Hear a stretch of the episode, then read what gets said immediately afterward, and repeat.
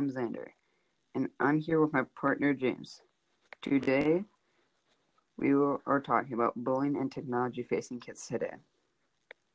Hey Xander, it's great to be here today. I'm excited to talk about the challenges facing kids today. What this episode will be about is multiple kids dealing with bullying and technology. Sometimes I would like to watch Netflix the whole day or stay inside and go on electronics, then getting fresh air or getting exercise. But we have to sit, stay in shape, play outside, or else we create bad habits. And that's why we have to stay active.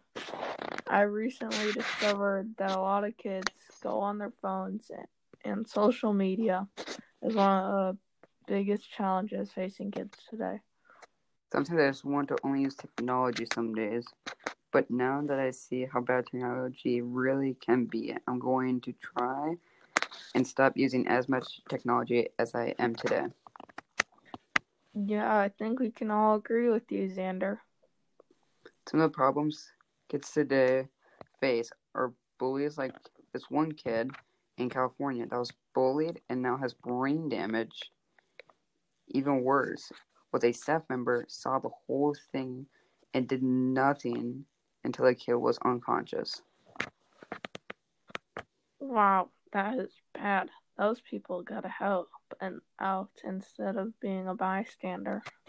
Yeah, it is bad. Even worse is most bullies cause damage to just one kid, even though most people know that a kid is getting bullied. They just stand and watch.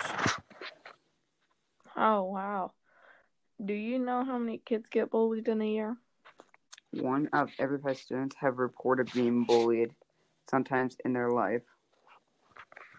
Did you know, according to Common Sense Media, 95% of teens have phones and two thirds of teens have come across hate messages? I did not know that. Did you know that you're just as likely to be bullied in a classroom as a hallway? No, but did you know more people get bullied online than in person?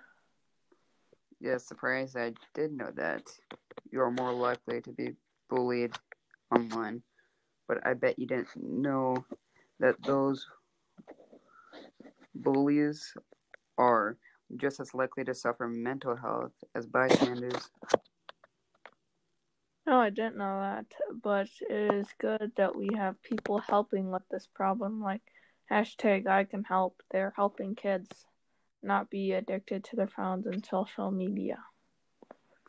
Yeah, that is good. I think maybe I need to check out I can help for myself. Well, yeah, I've seen what they do. It might help you. Yeah, maybe we should all check out I can help and see what we can learn. A lesson I took out of this today was that you can't be afraid to ask for help from other people around you. Well, it looks like that's we're out of time. We will see you next time. Thanks for listening with us.